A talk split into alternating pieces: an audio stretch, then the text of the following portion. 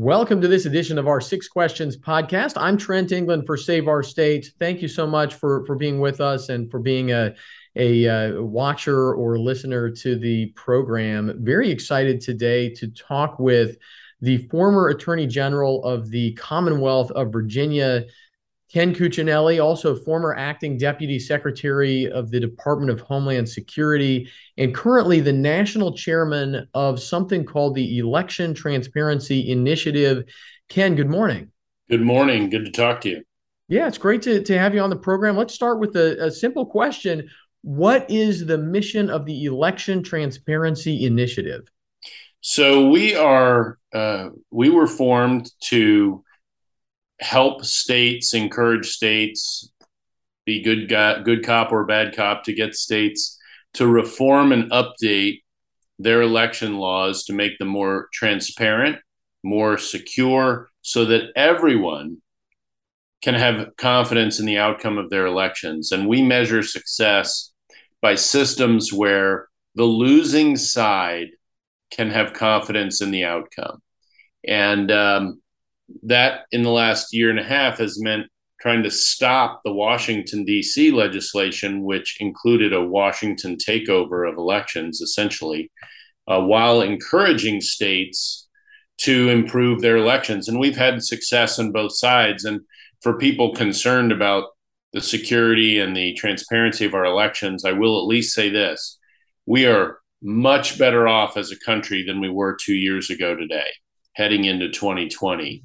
And uh, we have a lot more work to do as a country. Uh, all of our states have improvements they can make, uh, but we are much better off, and I'm much more confident heading into 2022. That that's great news. I'm sure our uh, I'm sure our viewers and, and listeners will be excited to hear that because uh, you know obviously a lot of a lot of frustrations and concerns around not just 2020, but you know obviously folks on the other side um, you know, have had their their right. issues and and folks who complained about, you know, 2000. Well, they made the same complaints for 20 years, but yeah. then suddenly it was evil to make the same complaints. But um, but but the reality is, I was a state legislator before I was a attorney general. This is a subject that just isn't all that popular in legislatures. Mm-hmm. It's boring, it's nutsy and boltsy, and there's other stuff they'd rather spend their time on. And I mean, in Pennsylvania, they're still operating off a 1937 election code. Um, you know, you can go around the country and find that kind of neglect um, to update election codes all over the country. So, Ken, you you mentioned your service as a state legislator. You were the the Attorney General of Virginia. Let's talk for a minute about that state. I mean, Virginia was blue and then it was red and then it was purple and maybe it was going to be blue permanently. And now it's back to republicans controlling the the governorship and well all, all of the statewide elected offices and the house of representatives or the house of delegates there. Um, what what's going on in virginia? And do you think virginia so two things. one virginia isn't like most other states because um, most of the people who work in the nation's capital live in Virginia. The, the businesses that are servicing the nation's capital are primarily in Virginia. And so it is really Northern Virginia in particular has grown ridiculously because both parties have overspent for yours and my entire lifetimes. That's why we have a $30 trillion debt now that we nobody, even if they were serious about it, could figure out how to handle. But in Virginia, what that means for our politics is big government people keep moving into Northern Virginia and they vote like big government people. So for Republicans to win, as Glenn Youngkin did, they first need to run good campaigns with good candidates, and we had that across the board. But they also had the environment where Joe Biden had been screwing up so unbelievably. And uh, the last sweep we had, I was the attorney general candidate in 2009. It was following Barack Obama's election. And at that point, everybody was worried about what he was talking about doing. It was still not a full year in. Obamacare was a year away, actually, maybe a little. Yeah, it was a year away, and um, uh, and so we get to a point like that, and you look at the Biden administration. You'd had Afghanistan. That was a real world screw up. And Virginia is a very military focused state. We've got the Pentagon, Fort Lee. I could go on on the forts. All of Southeast Virginia. We have the biggest naval facilities in the East East Coast, et cetera. So um, very military focused. And to have a, a, a monumental and embarrassing screw up like that really has political effects. Um, the party not controlling the White House, particularly when a new person arrives, has a real advantage in the next election in Virginia. Doesn't mean they always win, but um, you know Terry McAuliffe was sailing into a headwind, and Glenn Youngkin ran a good campaign, as did Winsome Sears and Jason Miyares. So it's a very unique feature of Virginia. That's the one. The other is much more focused on what we're talking about. Um, the Democrats had control of Virginia's government for a number of years, and they made over 60 election changes, including we have my my least favorite. We have a 45 day election now, no excuse, early voting, and so forth. So, um, in response to 2020, thousands of Virginians, I'd estimate around 3,500, stepped forward, got themselves trained as election officials, not working on campaigns, working inside the polls for the government to run the election. And everybody watching you and me in the United States can do this, and they should. So 3,500 new election officials went inside and on a trained basis, and they were there watching, and everybody knew it. And the biggest cheating that was happening um, in Virginia in 2021 was caught by one of these new folks.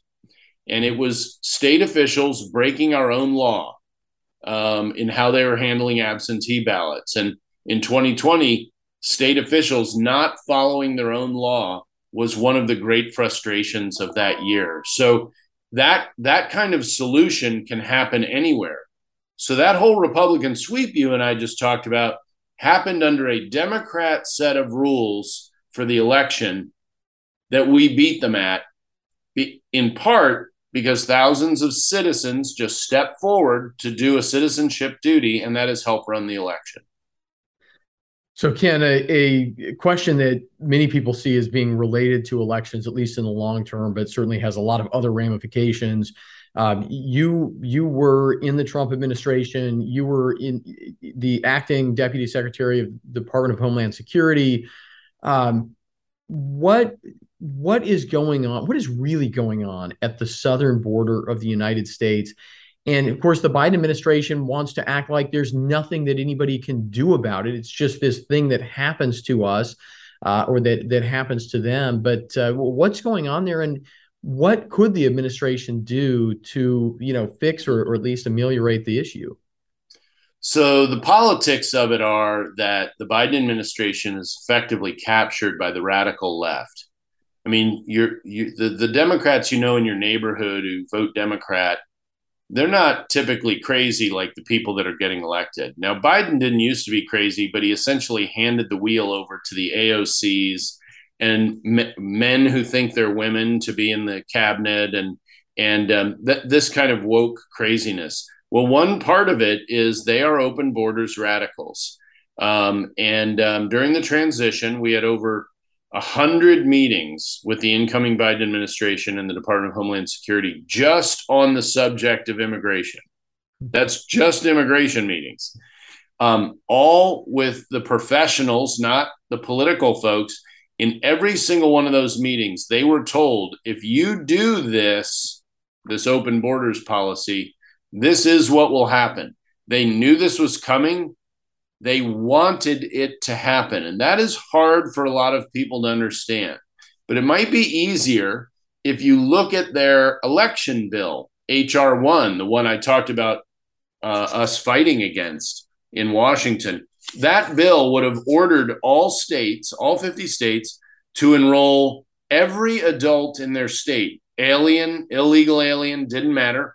It, that's one. Two, it eliminated penalties for them voting. So it essentially decriminalized non citizens voting. Um, and three, it instituted a criminal penalty for state and local officials who vaguely impeded anyone registering to vote or voting. And um, of course, if I'm on the selling that side, I can make that sound really good. But the purpose of it was to intimidate local officials from not impeding this stampede of literally millions of illegal aliens, along with legal aliens, onto our voter rolls. So, you know, just because you're paranoid doesn't mean they're not out to get you. This is these things are linked together, and um, it is ironic they are in denial about the move of Hispanic voters in a more conservative direction. Um, if you just look at cultural issues, Hispanics are not historically radical liberals. They don't know what Latinx is. Um, and um, they see the pandering not just from the president, but from his wife, speaking of Latinx and tacos and everything else. And um, and that that insanity uh, turns them off, along with the fact that there's become a big gap between the parties in simple um, efforts to create opportunity. And given the extraordinary and entrepreneurial zeal of the Hispanic community, um, you know, that shows up as well. So Glenn Youngkin won 54% of the Hispanic vote. That was a higher percentage than he got overall. Yeah.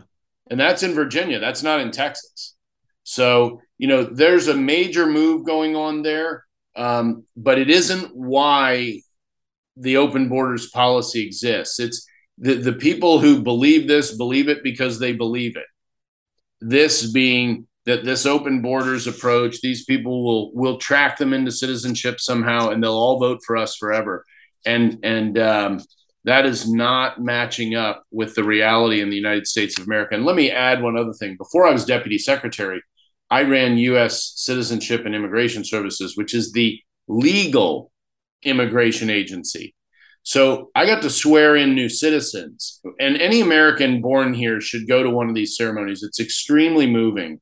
But these people followed the rules. Yeah. And when they see other people jumping the line, they don't think well of that.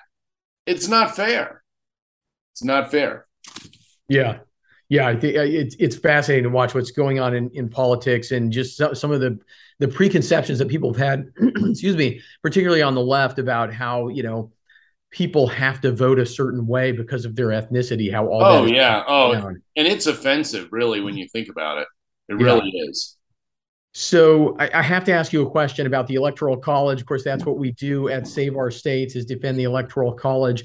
How does that tie into these questions of election rules, election transparency, and uh, you know, and also this this political diversity that we're you know talking about in a sense here. We talk about shifting patterns of voter behavior. What's the importance of the electoral college from your perspective? Well, for, it's it is a, a, critical element of state sovereignty, and there the progressive left since the late 1800s has wanted to essentially wipe out states as a separate sovereign. Um, the founders really thought they had continuing value, and they've proven that. And um, you know, I can tell you as the deputy secretary at DHS, having 51 presidential elections is much more secure against our foreign adversaries than having one big one. Because then there's a system, if you can hack that system, you really can affect the outcome. But if you're sitting in Russia and, and wondering, is it worth trying to hack Wisconsin? Will it swing the election? I mean, you've got to risk being caught, weighed against the fact that all of your efforts would matter at all anyway. And we actually benefit on a security standpoint, even if it's more confusing in some respects. But from a security standpoint, we benefit by having 51 different systems um, because every single one of them runs differently. They all they use different equipment, they have different rules, etc. And um, and that is actually a security benefit. Now, that's not directly related to the Electoral College, but it is in the spirit of why states are separate sovereigns. And um, the Electoral College is the institution of that in the presidential election in particular. Um, and, um, you know, uh, there's, we see the differences in how states vote. I, I actually worry on both sides. Both sides make this mistake. When they get power in Washington, they want to jam their thing on everybody and um, that isn't what the founders wanted. It isn't what they thought would happen. And when you ask the question, gee, why is it so uncivil in our political discourse today? Well, one of the reasons is our elections are almost life and death from a, from the standpoint of our beliefs. If we were willing to let people do what they wanted to do in other states and minimize the exercise of power by the federal government, there would be more civility in politics because there would be less at stake. Um, and then people could live in the places where they wanted to live, vote with their feet, as Ronald Reagan used to say.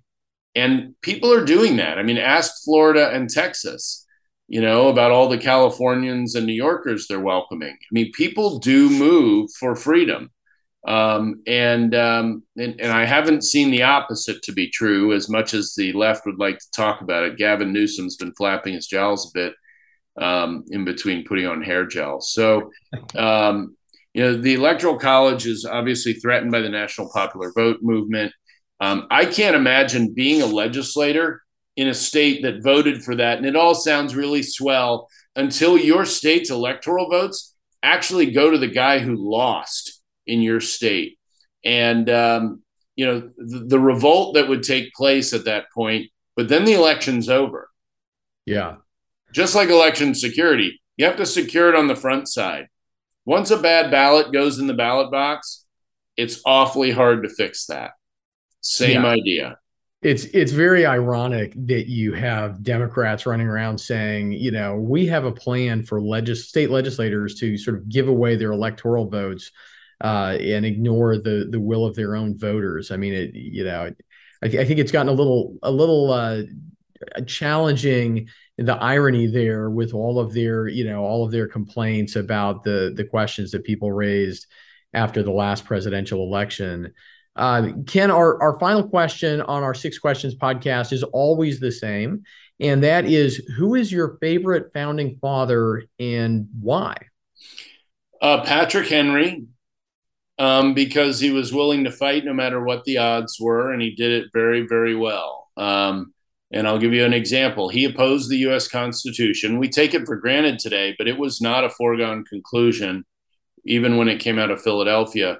And in Virginia, we had the titanic ratification battle between James Madison, who wrote most of it, and Patrick Henry, who opposed it because it gave too much power to the federal government. And um, it was so close that the vote in Virginia, the key vote was 88 to 80 only four people had to vote the other way to defeat the Constitution. And um, at that time, Kentucky was part of Virginia, and the Kentucky counties were the swing votes. And James Madison vehemently believed a Bill of Rights wasn't needed. If it doesn't say the federal government can do it, then it can't. Well, can you imagine not having the Bill of Rights today? Patrick Henry attacked and attacked and attacked for three weeks very successfully. And James Madison, politically, essentially, finally committed look, if we get this Constitution, I will do everything in my power to get a Bill of Rights.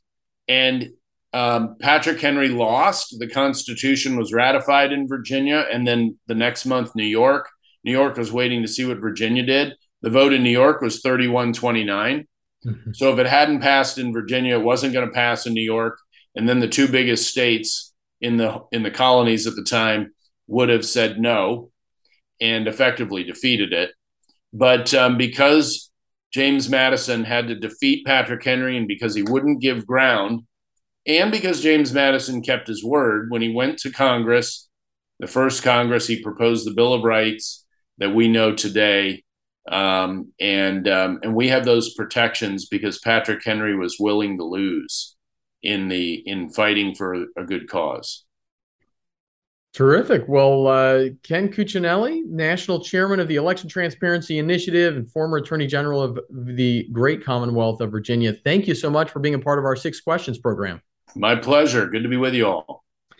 And thanks to all of you for listening or for watching. Remember, you can find this program wherever you can find quality podcasts online. And uh, please go to saveourstates.com. Make sure you're signed up for our email list and a part of the fight that we are waging to defend the Electoral College, to defeat the national popular vote, interstate compact that is such a threat to our republic, as we've talked about even here this morning. Until next time, I'm Trent England for Save Our States.